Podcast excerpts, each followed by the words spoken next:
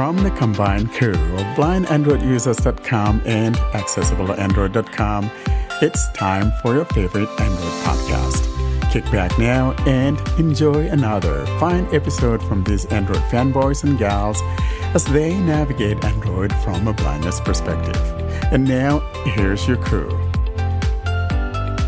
Hello and welcome to episode 133 of the Blind Android Users Podcast. I'm Ed Green and I'm here today with my co hosts Warren Carr, Sally Kunders, Austin Pinto, John Dyer, and Doug Cameron. And we're coming to you on Saturday, the 24th of June, 2023. Uh, this week we have our usual announcement section. In our Android Basic section, we continue our series on the Play Store where we look at the library.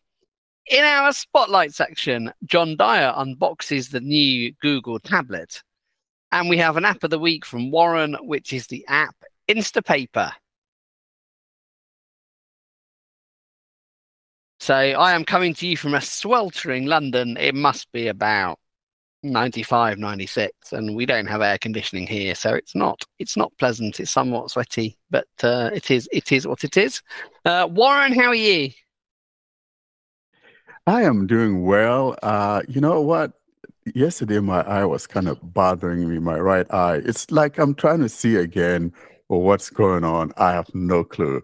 I'm kind of feeling a little bit better today. Um, it was just watering. Like i got something in my eye and my wife thought maybe I have some allergy, you know, uh, mowing the grass. I have no clue. So anyway, but I'm here and talking about heat. You are kind of hitting up there.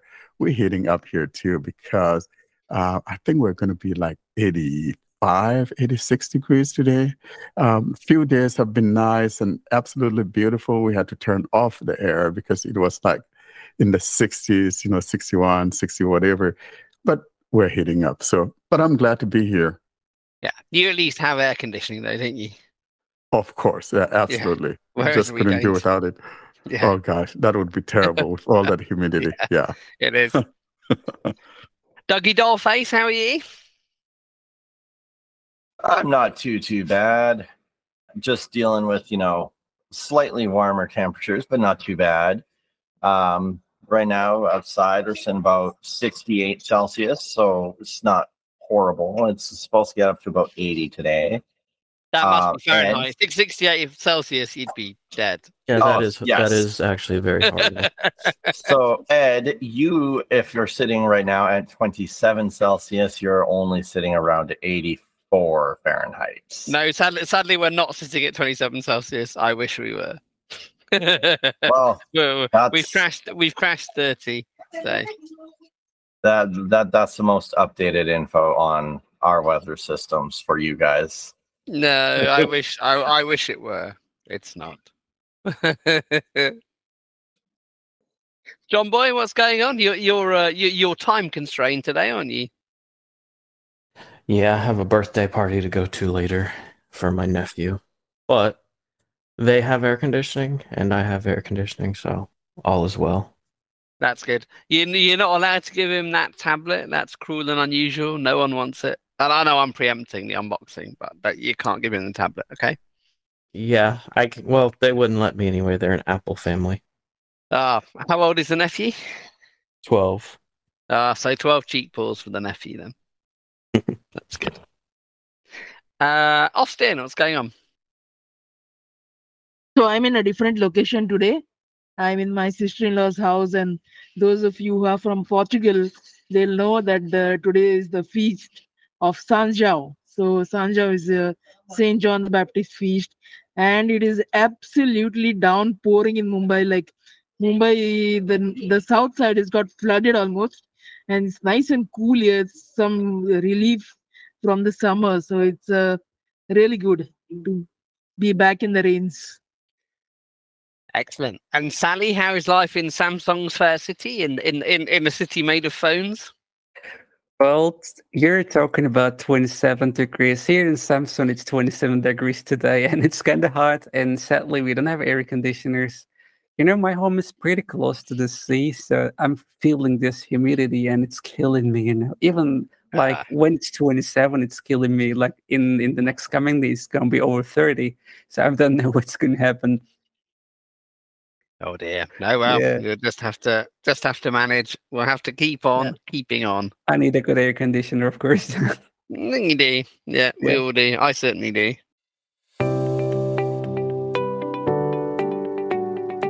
This is the announcement segment of Blind Android Users Podcast. Stay tuned to hear important information regarding the podcast, surveys, and the latest news.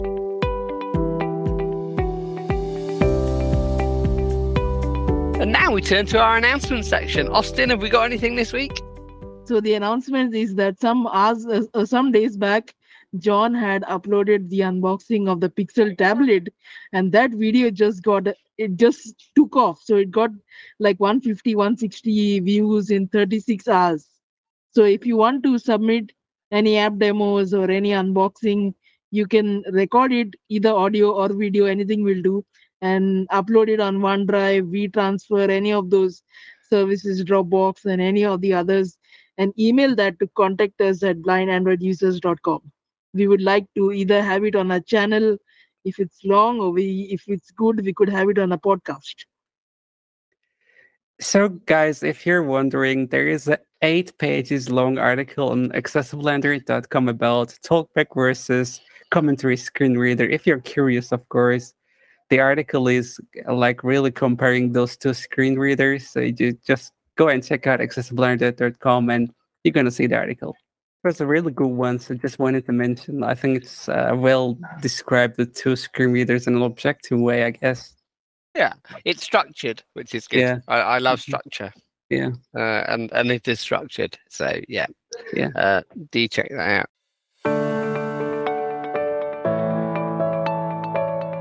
This is Android Basics, in which we bring you up to date on the things that you should know to use your Android phone. Now we move to our Android Basics section, and I'm going to pass to Warren, who takes us to the next part of the Play Store series, where he demonstrates the Play Store library. Plowing our way through the Play Store now, we come to an item that we'll be looking at today, and we're talking about the library. There are three items here in the library that we'll be looking at. I'll now go ahead though and navigate my way to the Play Store, and once I'm done with this, then the podcast crew will be discussing or deliberating on this subject matter. I will now invoke the Play Store. Open Play Store. Secret Invasion on Disney. I am on the Play Store, and of course, we'll tap on our account near the top right corner, and that pops up the menu from which we could pick the item we're after. And today we're talking about the library. Signed in as Warren Carr Warcare. Account and settings.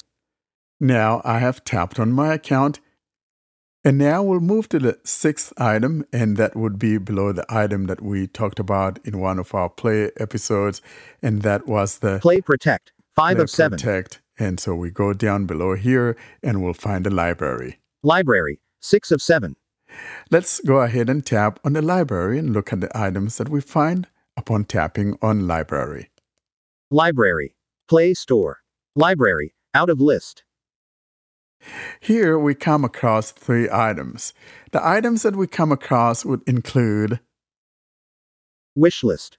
1 of 3. In list. 3 items. wish list. So every time that you chose to add something to a wish list, for example, say you're looking at an app and you like it, but you are not ready to install that app at that time, then you tap on that more options on the top right corner and you find that add to wish list if it has it. Some apps do not have that for some odd reason, but for the most part, most of them do. But now and then, you'll come across an app that does not have the add to wish list. So let's go in here, for example, and I'll show you some of the apps I have in my wish list. Wish list. Wish list. Out of list. App. Oriel AI. Snap to speech. Oriel AI. 4 of 18. In list. 18 items. I only have 18 items in my wish list. I don't think so. It pulls up all of your wish lists as it settles. So if I scroll App. down, Hoplin, Hoplin Technologies, Inc. Star rating 4.7. 10 of 18. I'll scroll down again. A Neuralite. Neurologics. Star rating 2.6. 16 of 23. As you can see, it's increasing. Comics and manga by Comixology. Comixology. Star rating 2.7. 21 of 28. There we go. App. Sunny. Weather forecast. Mar Safadi. Star rating 3.4. 28 of 35. As you can see, it keeps increasing because App. Weather and radar. Storm radar. Weather Online GmbH. Star rating 4.4. 33 of 40. I'll go back. You got the drift. Here. Library. Library. Out of list. Now, of course, if you want to install any of those apps in your wish list, you could just tap on the app in question and just tap on the install. Now, below that, we have Family library. 2 of 3. Family library. So if you have added someone to your family, for example, and you've enabled that family sharing, now what they add to theirs will also be seen here. So, for example, if I go in here, I will see some items that probably were not necessarily from me, could be from my wife, could be from one of my kids. So, that kind of thing. So, things that they get added to their library gets added to mine, for example, those things that we decide to share or things that we think the other person would like. If you don't want it to, you can choose to not add those things to the library, for example. So if I tap here Family library. Family library. Out of list. and we hear, You'll be notified when family members add stuff. Change this anytime in settings greater than notifications. 3 of 345. In list. 345 items. so I have like 345 items here in my shared library that is a family uh, library. So, but of course, you can change whether to be notified when someone adds something to the family library, or you can actually choose to not share your stuff if you want to be a stingy one, that is. Uh, so, but that's how it works. Go to settings. You can tap on go to settings, or to the right of that Got it. is I got it. So I'll tap on got it. Added by family members 13. So as we can see, my family members have added 13. So out of the 145, there's 13 that were added by my family members. And the rest of it, of course, you know who it came from me. Uh, that's what that is. App. Mute Camera Pro. HDM Dev Team. 13 of 344. So those are some of the items. App. At Voice Premium License. Hyperionics Technology. 22 of 344. So without a doubt, you know this is coming from me because I use the voice aloud uh, now and then, and so I added a premium to it, and also extends to the family library. In the event that someone wants to use it, even though no one would in my family, it's still there. Let's go back. Library. Library. Out of list. Now let's look at the last item in the library. But before we look at the last item in the library, I want you to not confuse this though with the other library that you find when you go to your updates and then you have the manage apps and then you have the install apps and not installed apps. This is not necessarily the same thing. Let's go to the last item here. And of course, this one we're talking about playbooks. And if we tap on this, we'll be taken out of this area and taken to the playbooks app. Books. Access your library in the app. Clicking this will navigate away from the Play Store. 3 of 3. So it tells me that if I tap here, it'll be navigating me away from the Play Store, placing me, therefore, in the playbooks area. I'll go ahead and tap. Play Books. Google Play Books. Search Play Books. Search Play Books. Out of list. And now it takes me to the playbooks area, and I am now totally out of the Play Store. That's a quick overview of this, and I'll hand it over to the podcast crew as we deliberate on these items. That's Thank you, Warren. Uh, it's a bit it's a bit confusing that Play Store has sort of different things it calls libraries, isn't it? That's very good observation, Ed, because you know we're talking about library, and sometimes we, you know, mention in the same breath the library, the uninstalled, or rather the Mhm. not installed. And so, frankly, the not installed, we, you know, refer to that as adding something to my library, but Google doesn't consider that as a library. So we want to separate or make a distinction between these two. So when we talk about the library here, we're talking about the three items that I have demonstrated that is the wish list, the um, uh, family library, and that you know playbooks. That's what is found in the library. Now, of course, when we talk about the not installed, those are items that you find under you know um, app management. So that's where the difference comes in. Yeah, and uh, I I thought that was odd when I listened to your demo. I mean, I know, I- yeah, it's a it's just a weird way to do it. I would um, possibly merge them somehow and put the not y- you know, installed it- in there. It's Google is they keep changing these things, and it's hard to. It didn't used to be like that, but now and then they tweak it, or you know, someone wakes up and figures, hey, you know, we need to do it a little bit differently, just to confuse us, I guess. Yeah. But no, it's uh it's it's a good it's a good section of the Play Store, isn't it? Uh anyone else got any comments on this bit? I was wondering about the wish list. If you put something in your wish list, what happens? Like, are you going to get any notifications if the app goes on sale or something? Well, the idea of the wish list is that, you know, maybe something that is uh, a little bit expensive, you don't have the money at the time, but it's something you really, really like. And so you just add it there, you know, hoping that someday you'll get some money to buy it, or maybe some app that is outside of your area and you just want to add it to the wish list. So, you know, pining for it, hoping But that do, the developer will change his mind. do Huh? we get notified about this if a, if it goes on sale? No, you wouldn't be Ah. notified about it if it goes on sale. That will be in the notification or offers, you know, that we talked about some weeks back. Uh, Yeah, but I wish that that could be part of it. You know, if Yeah. Google notices that I have added this thing to uh, my wish list, you know, this thing was ten dollars and it's in my wish list, just like Amazon does. You know, Yeah, yeah, this thing goes down to three dollars ninety nine cents. Why not let me know that one of the items that I have added onto my wish list is now on sale for three dollars ninety nine cents? I think that's a great idea, Sally. But of course, you know, they never think about these things. Yeah, but I think in this way you you just put the things in your wish list and you just forget about it because no one will always be talk about the wish list and we check about the wish list. So if the app goes on sale, we will know that.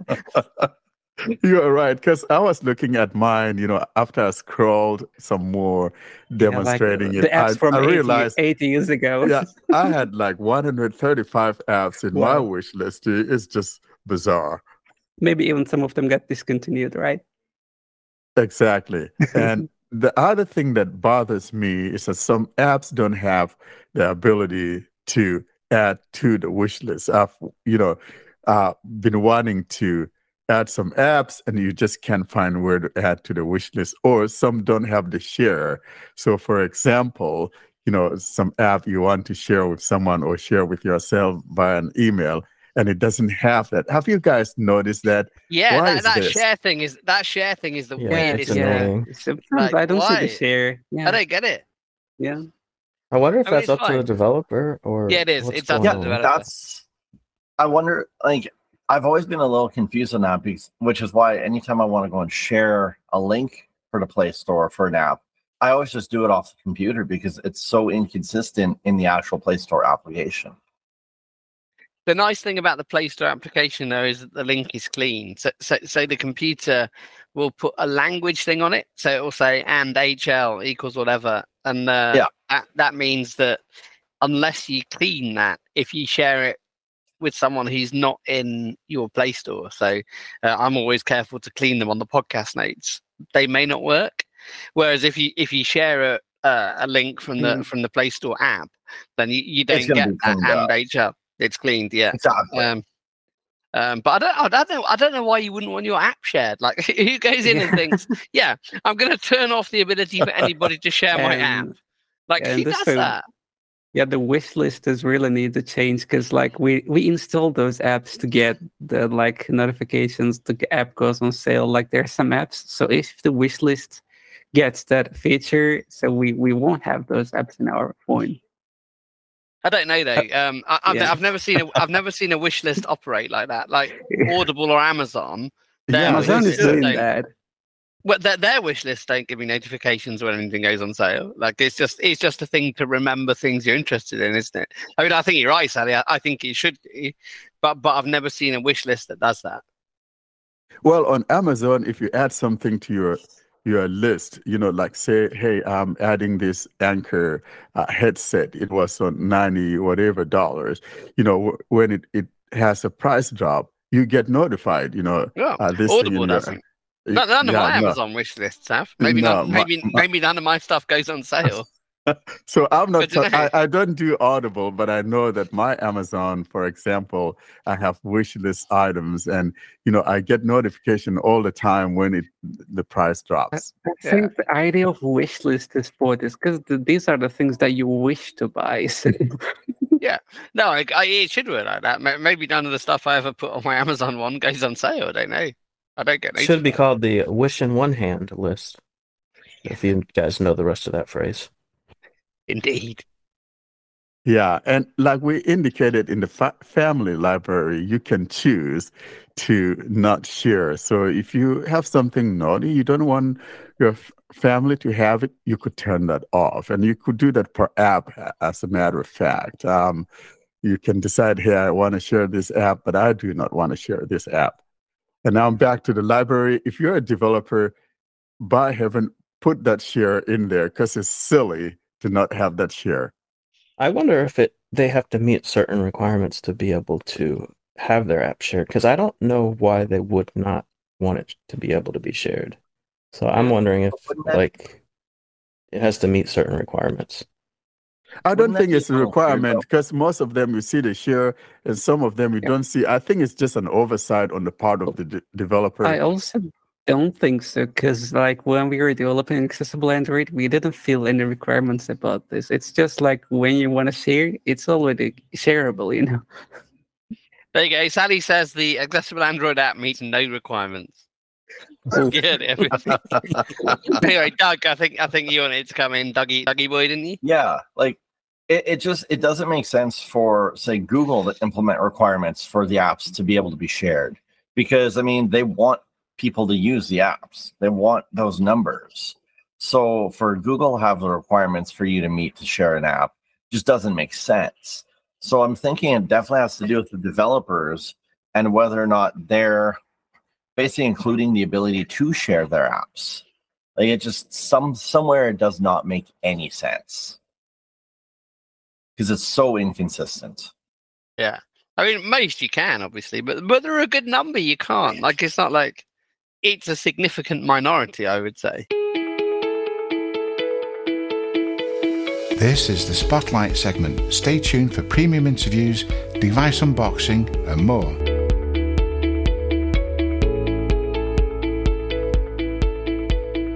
Now we turn to our spotlight section, and John Dyer unboxes the Google tablet.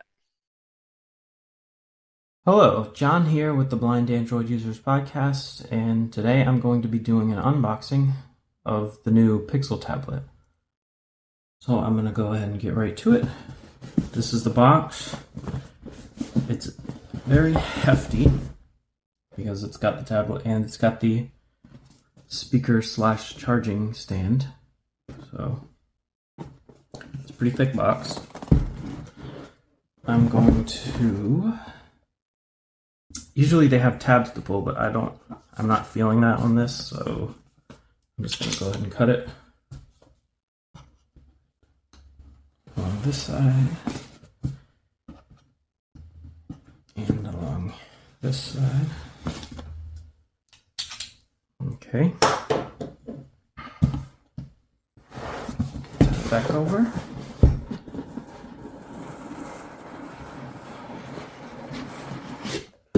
Cut the top off.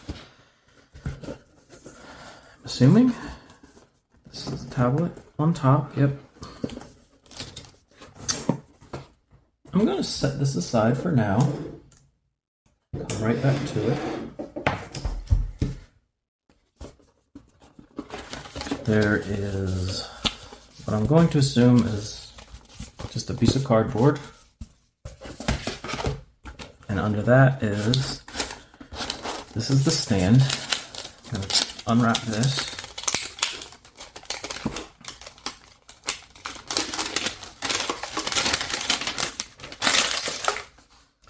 Definitely feels similar to a Nest Hub. Hmm. Okay, so gonna guess, yeah, this is right side up like this. So the bottom obviously is flat. It's got sort of rectangular shaped with rounded rounded corners, more of a pill shape, I guess. And on the back, there's a place to plug in on the left side, there's a place to plug in the power adapter. And on the front, I can feel the pins where it will connect to the tablet. Set this aside. Assuming all that's left in here is the power adapter. Yeah, so here's the power adapter, which I will not be needing right now. So I'll just leave that move this box out of the way. Now I'm going to unwrap the tablet.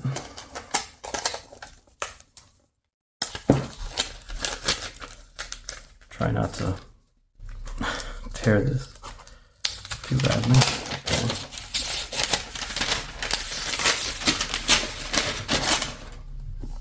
All right, so actually not a bad size. Obviously, it's like a, an 11 inch tablet size.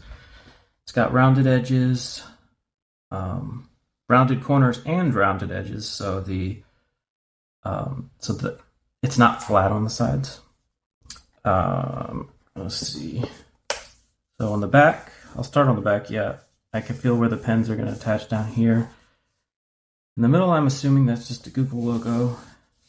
The top left, I'm holding it in landscape right now, facing away from me. The top left is the camera.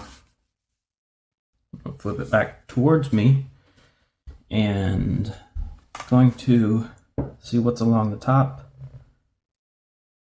So there's a power button and volume buttons on the right side um, near the edge, the volume buttons are raised and the power button is flush with the device. Then there's a mic, I'm assuming that's a mic, about two inches to the left of the volume buttons, but not quite center. Then there's another, what feels like a mic near the center.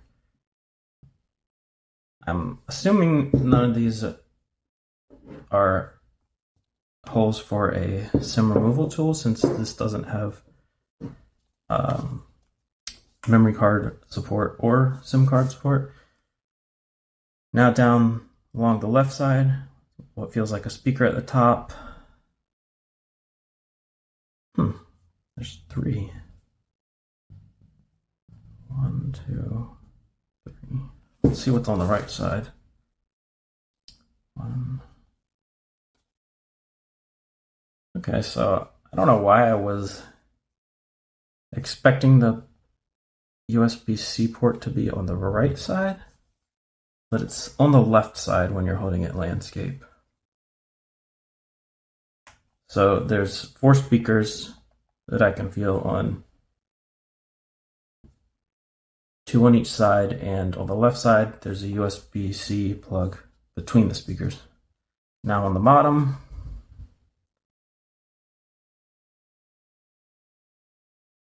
There's what feels like feet. maybe these actually rest on the table when. Yeah, maybe these rest on the table. Now's a good time to see what the speaker dock situation is like. I'm gonna connect it. Okay, so the feet don't rest on the table, but I guess if it were to fall,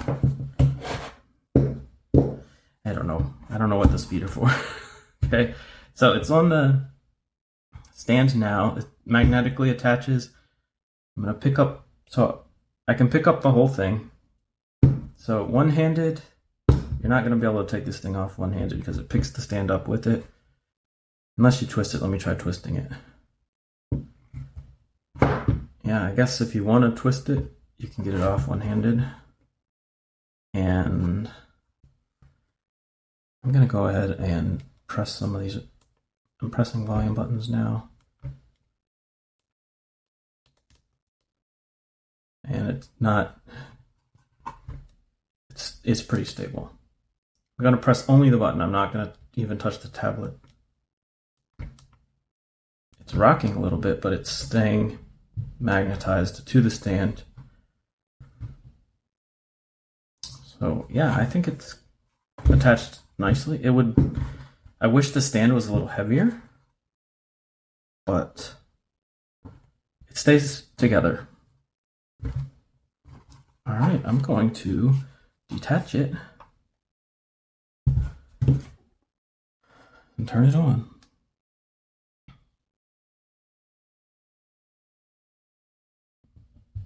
I'm holding the power button.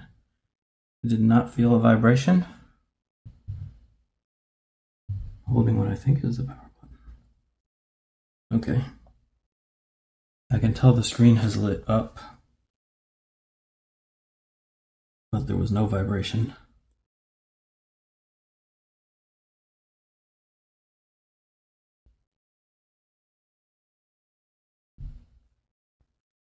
Going to press the volume keys and hold them and see if anything happens.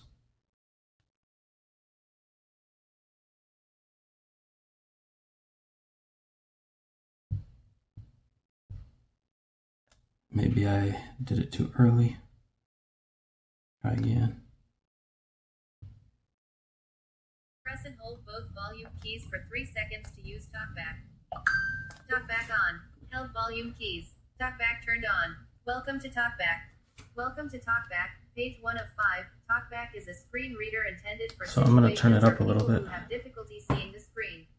It gives you spoken feedback so that you can use your I gotta touch the screen. Welcome to. TalkBack, page one of five. TalkBack is a screen reader intended. Gotta back out Welcome to your Pixel tablet. Language: English, United States button. Press select to activate. Okay, so I'm going to go through the setup, but I'm going to cut everything out that's not specific or new to the tablet. So I'm going to go ahead and get started, and I'll see you in a little bit when I get to something that sets it apart or that's different from your average Pixel device setup. Set up fingerprint unlock. Use your fingerprint to unlock your tablet or verify it's you, like when you sign into apps or approve a purchase. Okay, so I'm going to try this new fingerprint setup because it'll be using the power button for the first time on a Pixel. They used to have the fingerprint sensor on the back of the phones and then they moved them to under the display. So, as far as I can recall, this is the first time it's been on an actual button. How it works. Fingerprint Unlock creates a unique model of your fingerprint to verify it's you. To create this fingerprint model during setup, you will take images of your fingerprint from different positions. Okay, we know how When it you works. use fingerprint, you're in control. You can delete your fingerprint model or turn off. I'm to turn this up a little bit. Keep in mind, your tablet can be unlocked when you don't intend to. Learn more at no thanks, but I agree button. I agree. Double That's tap it. to activate. Touch the power button without pressing it. The fingerprint sensor is on the power button. It's the flat button next to the raised volume button on the edge of the tablet. So I think I touched it. Lift, then touch again. Enrolling fingerprint 0%. Place the center. Enrolling fingerprint 4%. Enrolling fingerprint 8%. Enrolling fingerprint 12%. Change the position of your finger slightly each time. Place the center part of your finger on the sensor. I know this is Change the position of your finger slightly each time. very intriguing. Make sure you're enrolling fingerprint 24%. Enrolling. I'll just try to do it as fast as possible. Enrolling and place the left edge of your finger on the sensor. Enrolling finger. Enrolling fingerprint 60%. We're at sixty enrolling, percent. enrolling fingerprint six. Enroll, enrolling fingerprint. Enrolling fingerprint 80%. Make enrolling fingerprint 84%. So I'm Finally, using place the right edge of your finger on the sensor. Change the position of your finger slightly. Finally, place the right enrolling fingerprint 92, enrolling fingerprint 90, enrolling fingerprint 100%. Fingerprint added. Now you can use your fingerprint to unlock your tablet or verify it's you, like when you sign into apps or approve a purchase. Add another fingerprint so it's easier to unlock when you hold your tablet in different ways. Add another button. Double tap to activate. I'll skip this for now. Next button. Okay, so I'm here on the home screen. I've just finished the setup. I'm going to turn off the screen. Screen off. There was nothing specific to the tablet in the setup other than the fingerprint sensor part. There wasn't anything letting me know how to use the new taskbar. I guess that's something I'll have to figure out. But when I went through the tutorial of how to use gestures, it only mentioned the home gesture, the back gesture, and the recents gesture. It didn't say anything about the taskbar. As far as the feel and weight of the tablet, I like it. The size of the tablet, tablet, I like it. It's. I will say, well, this is aluminum, but it's got a coating on it, so it doesn't feel metal, but it's very solid. There's no creaking to it or anything like that. When you, I mean, I'm not going to try too hard, but when you try to bend it, it doesn't make any sound. I will use this for a few days, at least a week, and then I will let you know my thoughts on it. I'll do sound tests. I'll let you know what I figure out as far as I have a lot of questions. So hopefully, if you have questions too, I'll find the answers to them. So thanks for listening to this unboxing. Now, John, I know you're doing the review next week, but I do have to tantalize you with this. Uh, Mhm. An objective source, Digital Trends. It's it's not a you know a mom and pop website that says this is the worst Pixel ever made. As you can tell, I'm deeply disappointed with that assessment. I don't find it at all amusing. Uh, it doesn't at all reinforce my view of Google hardware in any shape or form. Uh, and that's not why I'm putting it out there. But John, what is your reaction to that digital trends review? So before John reacts, I want to tell everyone of the fantastic feature of the Pixel tablet that you can stick it on your fridge. So for that to know the full feature and how to do it, just check out our latest short video. Okay, so my reaction to the article is it feel feels like a little bit of clickbait to me, or a lot of clickbait. And uh, the actual wording was, if I recall correctly, the worst Pixel I've ever used. And I can believe it because it sounds like whoever wrote that article has never used a Pixel before. They're very confused about different things. And I did not have the same experience as them. A lot of their complaints are with like third party apps and stuff that doesn't really have anything to do with the specific tablet. And I mean, they're entitled to their opinion, so I won't I can't say they're wrong, but um I didn't have some of the issues like it falling off the stand when I tried to adjust the volume that they had. So uh, I might just be a lot more coordinated than they are. Or maybe their magnet was weaker. Who knows? So, so, so let's test some of these specifics then and see if these have happened. So, so when you're holding the tablet off the dock, do your hands naturally block the speakers, or is it is it fine? Yes. and Yes, that's how it is with any. Yes, my what? hands Yes, it's block fine, or they don't. speak- they block the speakers because there are four speakers, and when you have two speakers on each side of a tablet, you have to hold it somewhere. This is how all tablets are. Again, it sounds like this person's not used a tablet before, but And of course, this is no brainer. Even the Samsung tablets that have four speakers, you know, some are on the side. And it's just like the old Nokia phone that had some speaker on the side. Of course, if you hold the thing on the side instead of putting it in your palm, of course, you're going to block um, that speaker. So even a dumbhead knows this. So come on, give me a break. And uh, what about the accusation when you're asking it to do stuff? Uh, so it will it will play a show if it's asked to from uh, the dock, but if you ask it to open, say uh, you know a, a, a YouTube without asking it to play a show or Netflix, it won't do it. Any views on that? I think that the problem that people are misunderstanding the tablet. The tablet is not the home assistant. Frankly, it is not. If anyone is buying this thinking that they're going to be having the functionality of the home speaker, you are wrong.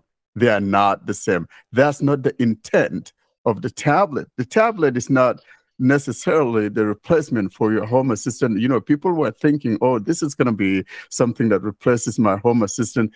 They are not the same thing. Let's just put that out there. It's got a dock though, and why shouldn't it be the same thing? Well, Like, it does. If it didn't a come with a dock, dock, but it's that'd not. be fine. No, It is like if it didn't come with a dock, I'd ag- I'd agree with you. Like if it, if it just came in a box, and obviously there's no expectation that it can do that. If it comes with a dock, then why shouldn't it? I'm gonna Well- side with Ed on this. I think they're they're trying to sell it as two two items. They're trying to say you can get a a home hub and a tablet in one. And while I- don't really agree with like the person in the article mentioned like you can't say open Netflix and have it go into the Netflix app while it's docked, but you can't do that on a home hub anyway. So I think that's kind of like not an issue because you could take it off the dock and then say open Netflix like you can on any like, Pixel device, and that would open the Netflix app. So that's not a big deal to me, but I have noticed some serious inconsistencies, and it does fall short of like the regular Nest display experience, and that's disappointing to me. But that being said, you can use TalkBack on it, which you cannot do on a Nest display. And so it's better in some ways, but it's not as good in some ways. For example, you have to use Chromevox on your Nest display, which is super slow and unresponsive, and it's just not a great experience. So I like the fact that you can use TalkBack while this thing is on the dock to like get to all your home controls or to get to the playback controls of whatever's playing currently, that sort of thing. You can do the two finger double tap on the screen to play and pause whatever's going, which is something you can't do on a, uh regular Nest home hub. So it has its advantages, but I think it's very unpolished right now because certain things you ask it to do, it won't do. Like if I say play a show on Netflix, it says you have to unlock your tablet to do this. So then I have to walk over to the thing and put my finger on the power button so it will unlock and then play the thing on Netflix. But if I ask it to play something on Disney Plus, it just plays it. It doesn't make me unlock it. So I think they have a lot of stuff they need to iron out. The experience right now is not very clean, but I think it has the potential of being better than a Nest Home Hub for uh, blind users because TalkBack is so much better than trying to use the built-in screen reader on a Nest Home Hub device. let's just put it out that the tablet is a giant phone. It is absolutely not the same thing as your Nest. L- I, I still go back to that. It's just a confusion if you're trying to compare the two. They are not the same. You're just having a big, you know, supersized phone, you know, that has the Play Store and everything that you can install on your phone, you can install on that damn tablet. It's just the same thing. Unlike the Nest Hub, which is not the same and both not even running the same OS. So there are things that the Nest is going to do differently and this one is going to do differently. They're never the same. So I've got a bit of a very interesting comparison that I think John might be able to point out. Do you have any comparison between the uh, assistant on the Pixel tab versus, say, the assistant that's built into most Chromebooks? Because technically, basically looking at spec wise and what they can and can't do, it almost appears that they're the same version compared to what we would have on our phones. Because I noticed, like you said, with Netflix and Disney Plus, I've noticed on the Chromebook version of Assistant, it's almost the exact same thing.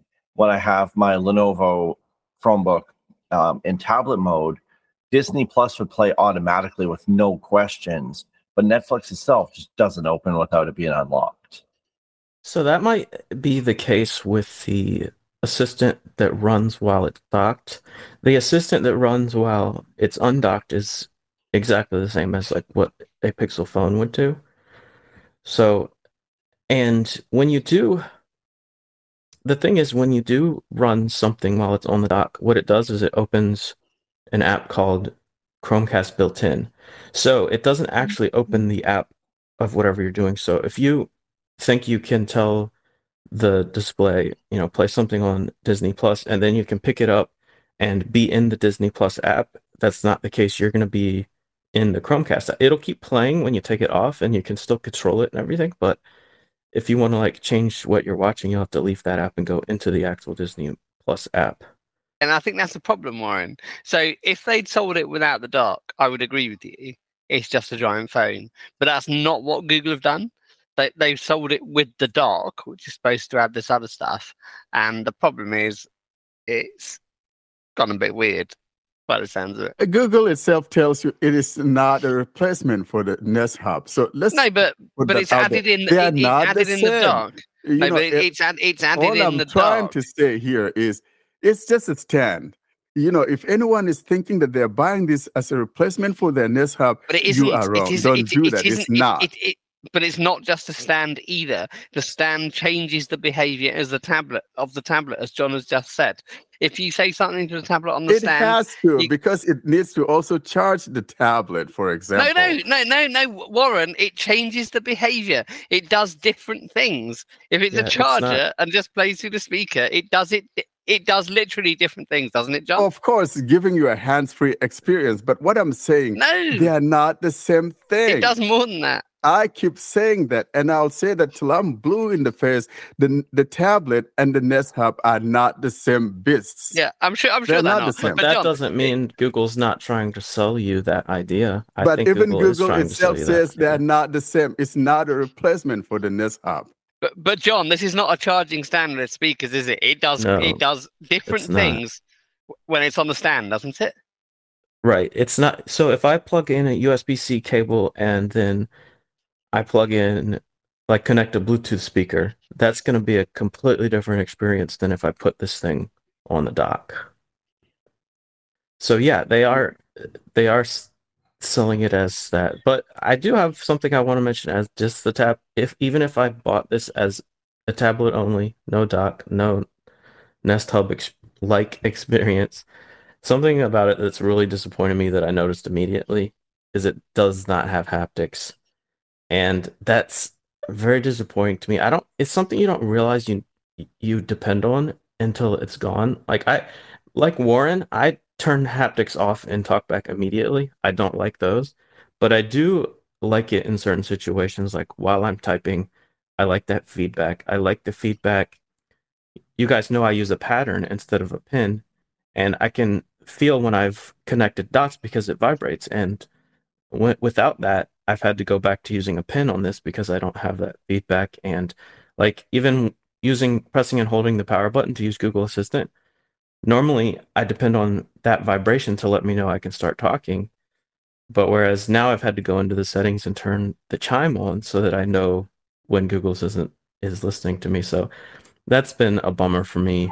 Um, as far as far as hardware goes, but I do overall I do love the size of it, the feel of it, the build of it.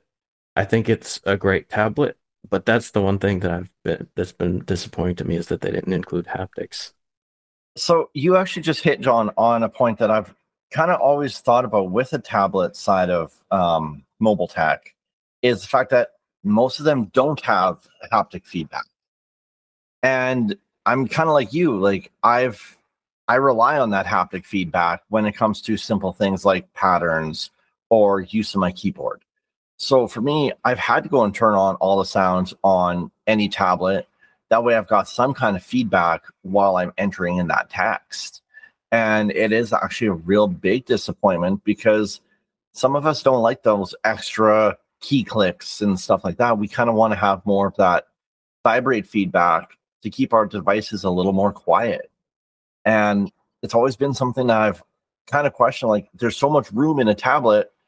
Why is the haptic motor something that they cut out? And Uh, it's, I think it's something that we need to, you know, look at in the future with tech is what about those who rely on the haptic feedback?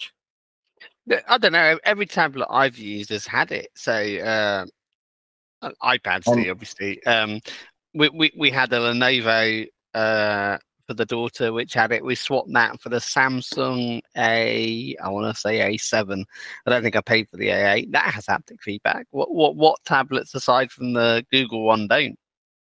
So my So- g- my Samsung A7 Lite, I have the A7 Lite, not the A7, doesn't have it, but my other Samsung tablet does have it, the uh, S8. So Mm. I think it, it just depends. Like, they it's just something they cut out of like the lower end tablets. I think they don't want to include it. And and in the past, I've kind of complained because you know the larger the tablet, it's kind of harder to feel. That it does have haptics, but it's like harder to feel it sometimes. But it is there, and when it's gone, you you you immediately miss it. Coming up next, our app of the week, in which we show you how to use the app and review its accessibility. You can submit your recording for this segment. Email it to us at contact us at blindandroidusers.com.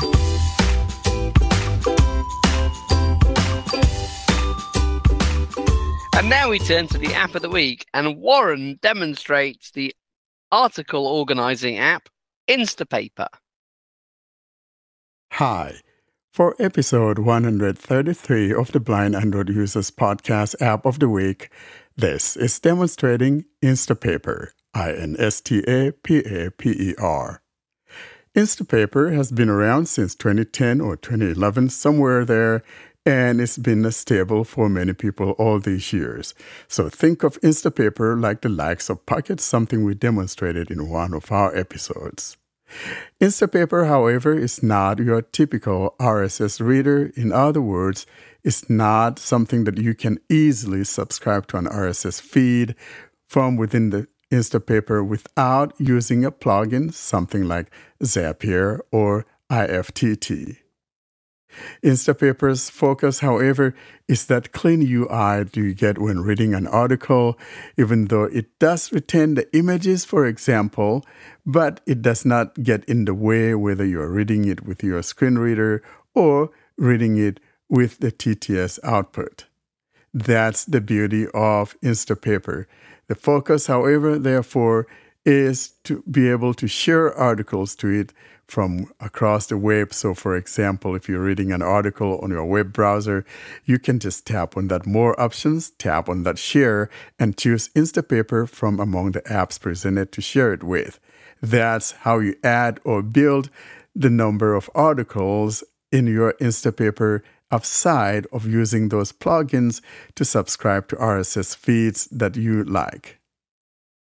For today's demonstration, I'll be utilizing the Galaxy S21 running One UI 5.1, and in the way of the TTS engine, I will be using the defunct Eloquence today because if I use the regular Google speech services, then it conflicts with the readout from the TTS output from Instapaper as it uses the same speech services, therefore it doesn't get to play. So, in other words, if you're going to be using the TTS readout from Instapaper, you would need to switch to a different TTS engine when you use it. In the way of the screen reader, of course, I'm using TalkBack 13.5 as for Samsung. Now, let's go ahead though and show you what we have. And if you haven't signed on to Instapaper before, so if you heard this demonstration and then you decide to go download it, upon launching the app, you're going to find two buttons toward the bottom. The first one will tell you to create an account, and the second one will ask you to sign in. And whether you create an account or you sign in, when you get it going, you'll be landed in the home area. Let's get started and I'll show you what I'm talking about and we'll go from here. I am on my home screen and I'll now find and tap on Instapaper. Instapaper and Pager window home. I'll go ahead and tap. Instapaper. Outlook versus Gmail. How do they compare? As you can hear, the first article here is Outlook versus Gmail. And this is one of the uh, articles that I have saved, and therefore it's in my home view. That is, in the home area where all my saved articles are located. Now, one thing to bear in mind here is that every time you add an article, it gets saved toward the top. So the newest is always at the top. So that's the sorting. At the top, we've got some buttons. We've got one that says menu on the top left corner, and then two more on the right. We've got the search, and at the rightmost is the more options. I do want to mention here in passing, however, that some of the buttons here, even the ones that I just mentioned, especially the one that says menu on the top left and the more options on the top right, are both unlabeled, and so the heavy lifting here is being done by TalkBack. Let's go ahead and I show you what I'm talking about. Starting with the top left corner, I'll put my finger near the top left. Out of list. Detected. Icon menu. Text apostrophe Instapaper. You heard icon menu and moving to the right. Search. That one is properly labeled. And I do want to mention here that if you tap on that search, it will take you to where it will ask you to subscribe to the premium subscription, which costs like $2.99 a month, basically $3 a month, or $29.99 annually. Those are the only subscription models that we have with Instapaper. To the right of that, we've got Detected. Icon more. More. Now, let's go ahead though, before we get to the more, let's start on the top left and see what we have in the menu when I tap on that top left button. Detected. Icon menu. Text. I am now in the menu and here we come across Home and list. something that says home and that's where I am currently. That is where my articles are. And below that, Liked. liked, that is articles that you've liked. Next, Archive. archive, Videos. videos, that if you have saved some videos. Notes. Notes, these are notes you've created, maybe while reading an article. Browse. And the last item here is the browse. So when we tap on the browse, it will take us to the curated or the handpicked articles that the staff of Instapaper have chosen. I'll show you what I'm talking about. Browse. Tucker Carlson's vulgar, offensive messages about college. The history of Control plus Alt plus Delete. www. So you can see the articles here. So for example, if I go down, The double gun by last call for I go gumshoes. Alt. down. Google versus AI whiteboard Friday. Moz.com. So for example, let's say I want to open this particular item from Google versus AI. Instapaper. Save and list. Tapping on that, I hear save, and below that, Open in browser. Open in browser. Now, if I tap on the save button, for example, Save. it will add that to the list of my articles. I'll tap here so you'll see what I'm talking about. And when we go back to the home, then you'll see that this is going to be on the top of the list.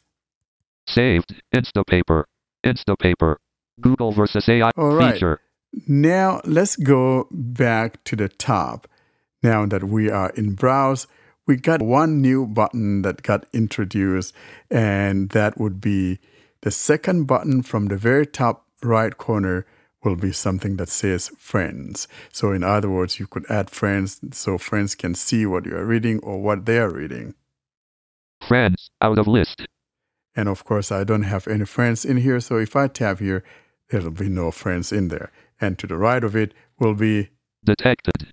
Icon more. More options.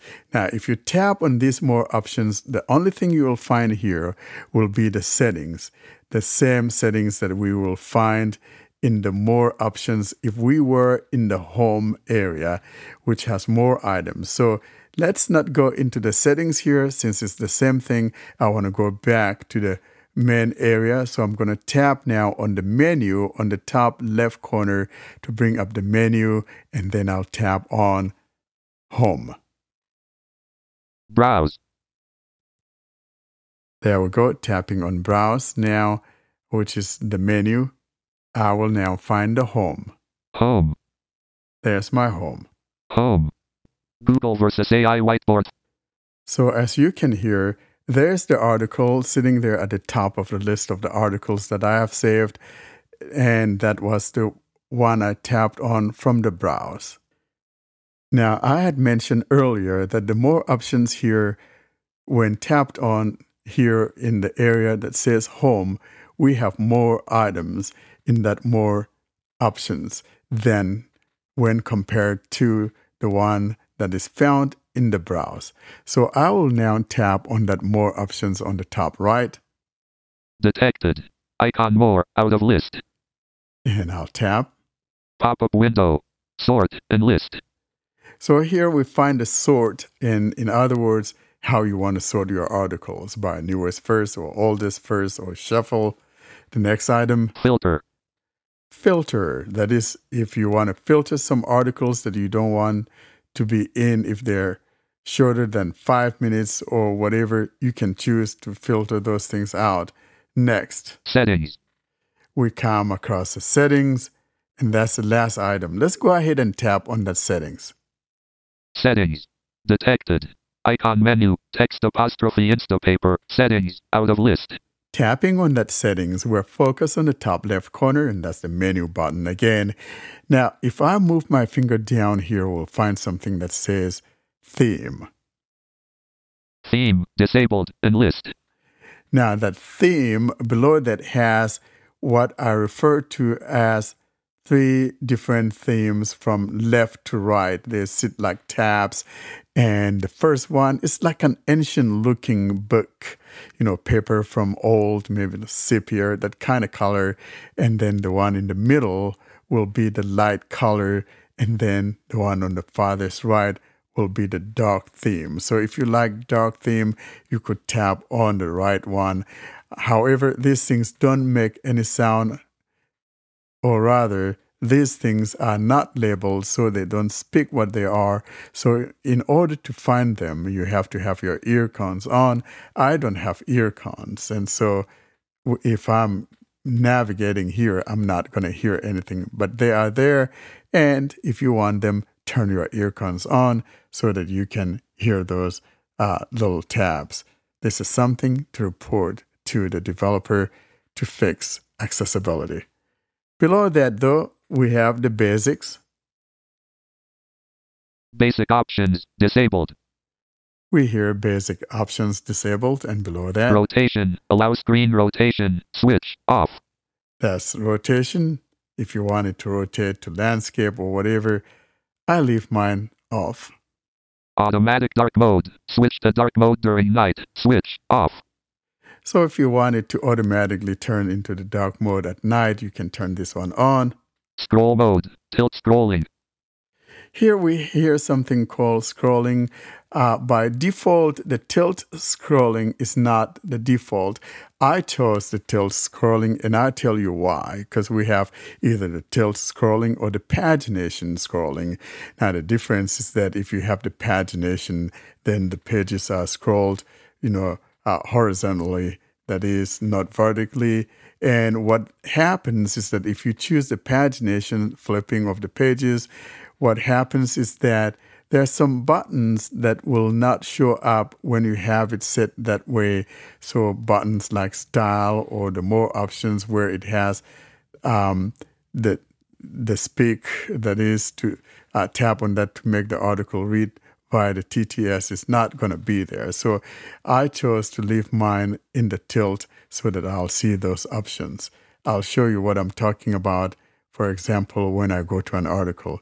Next item. Flip pages. Disabled. Next. Tilt scrolling direction. And the tilt scrolling dire- direction. And you could have either reverse or normal. Next. Volume button scrolling. Allow scrolling using volume buttons. Switch off. Next. Account. Disabled. We come across account. And below that simply says my email address. Username. Worker at G. Premium. Upgrade. And then we got premium. You could update. You tap here and it'll take you to where you could subscribe to those two models that I mentioned earlier, the $2.99 a month or $29.99 annually. Those are the only ones we have. We don't have a lifetime subscription. Profile privacy. Private. Profile privacy. In other words, you could choose to make yourself get seen uh, by default is set to private. Sign out. Then we've got sign out. Social accounts. Disabled. And we hear social accounts disabled. And below that, we have things like Facebook. Facebook, Twitter. Twitter, Tumblr. Tumblr, Evernote. Evernote. Pinboard. Oh, there's something called Pinboard. Never heard of that. More options. Disabled. Then we have more options like a header, and below that, Advanced. we have advanced. And then the last item here will be About. Instapaper 4.5.3. that's the last item. Let's go up though to the advanced because there are some things we can look into. Advanced. Let's go ahead and tap on advanced. Advanced. Re-download all articles and list. The first item we hear in advance is to read all the articles Home. 100 latest articles. and home, Liked. 10 latest articles. liked, Archive. 10 latest articles. archive. Other options. Disabled. Then we hear other options disabled, and below that, Full screen.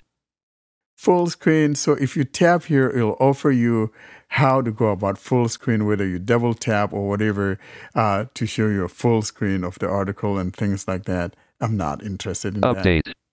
We have update, Background update. Never. and then we have background update never. And what this does is if you tap in here, you have either one hour, 12 hour, 24 hours, and the never. So if I change to one hour, what that will do is update the hand-picked articles from the staff of Instapaper. That's what that has to do with. Now let's go back. Settings. Advanced. And list. And I'll go back again. Instapaper. Detected. Icon more. Out of list. Now let's go click on one of these articles. Google versus AI Whiteboard Friday. And I Moz.com. tap. Instapaper. Prog Google versus AI Whiteboard Friday. WebView. Now if I put my finger down, Large language models have taken the world by storm in recent months.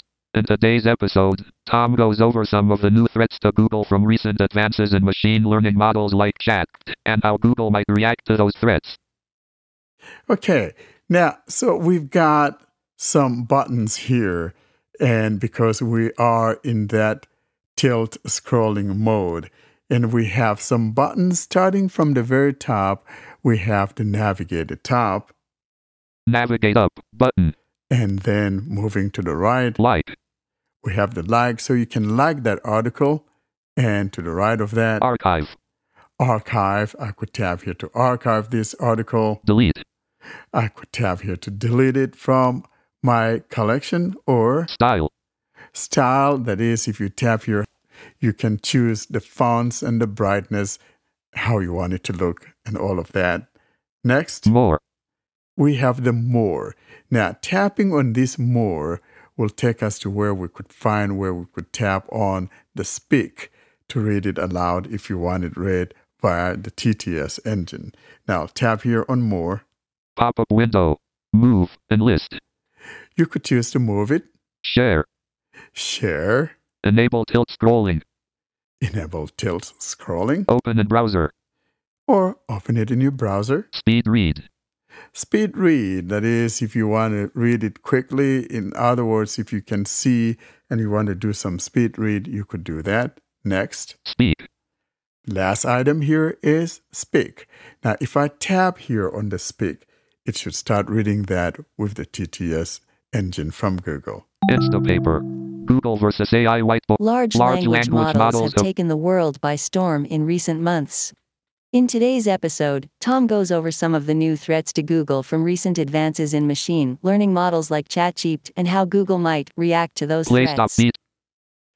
At the bottom, though, we have the play slash stop. I think that what I don't like is that it doesn't support the double tapping to stop or resume playback, for example. So if I double tap with two fingers, nothing gets played. I have to actually go tap on that play pause at the bottom. So at the bottom, once you have the TTS readout going on, you have five buttons at the very bottom. Starting from the bottom left, we have the close TTS, that is to close the TTS engine or the readout loud via the TTS. Detected. Icon close. Text X. Button. And then to the right of it, Detected.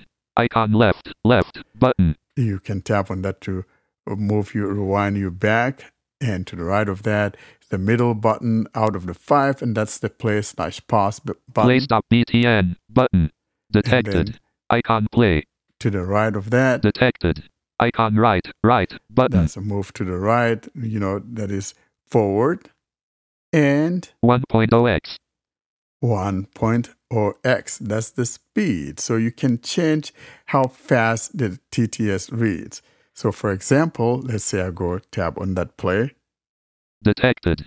Icon play. Button. In today's episode, Tom goes over some of the new threats to Google from recent advances in machine. In today's episode, Tom goes over some of the new threats to Google from Tab recent again. advances in machine. In today's episode, Tab again. Tom go in today's episode, Tom goes over some of the new threats to Google stop from beat. recent ad- So as you can see, that changes you between three different speeds.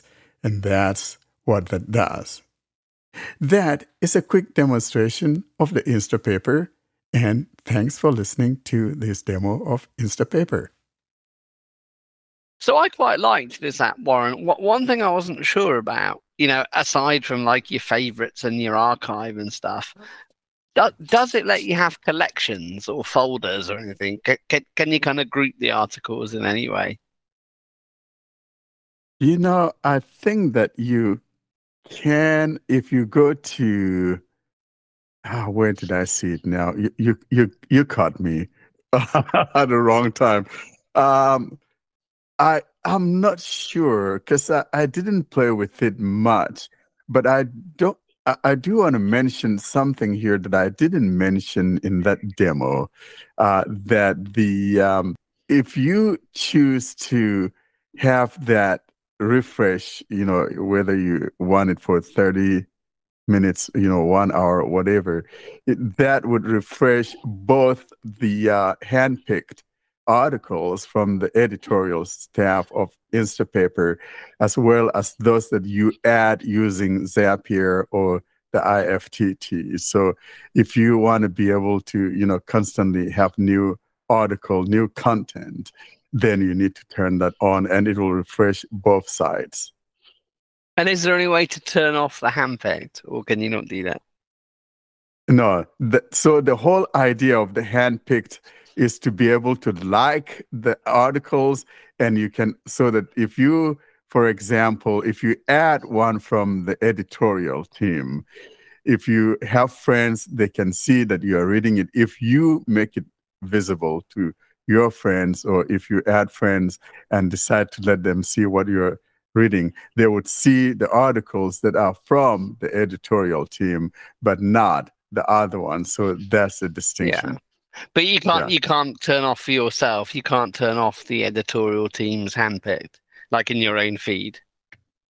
No, You- well, you're you, you, you, you just have to, if you don't want their editorial stuff, then you don't tap on that browse, you know, and it's not going to be in your uh, chosen articles. This it's just a source of articles. For example, if you don't want to use them as a source, then you can just add your own sources as you see fit. Yeah, but but you can hide their articles. You don't have to swipe past their articles if you don't want to. You can you can turn them off somewhere. Yeah. So th- the way to not see theirs is not to tap on that browse. If you Mhm. don't tap on that browse, you wouldn't see the editorial articles from the Insta staff. I mean, Instapaper staff.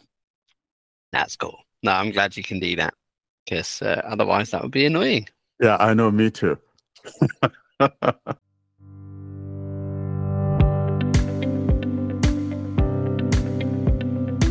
It is curtain drawing time, thus, we come to the end of today's episode. And up next, we give you information on how to get hold of us.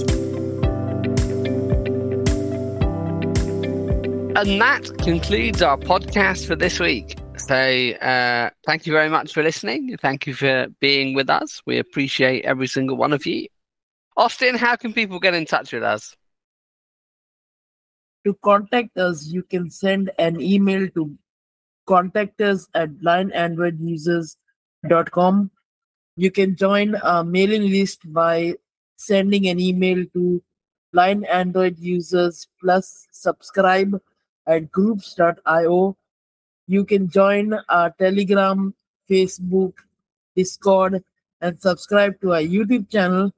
The links for everything will be at the bottom of the show notes and also in the video description of the YouTube channel. And also, the links are in the websites panel of the YouTube channels. And that concludes our episode for this week. So, uh, thank you very much for listening. Thank you for being with us. We appreciate every single one of you. Uh, uh, John, say bye bye to the nice people. Bye bye to the nice people. Dougie, Dougie boy. Bye, nice people. Sally, say bye bye to the nice Yanaks. Bye, nice next. Warren, say bye bye to everybody. Bye, everybody, and thank you so much. We love you guys. Thanks for listening to another episode of the Blind Android Users Podcast. Until we see you next week, don't forget to leave us your comments and suggestions via our email contact or using any of our social media sites. Have a great week.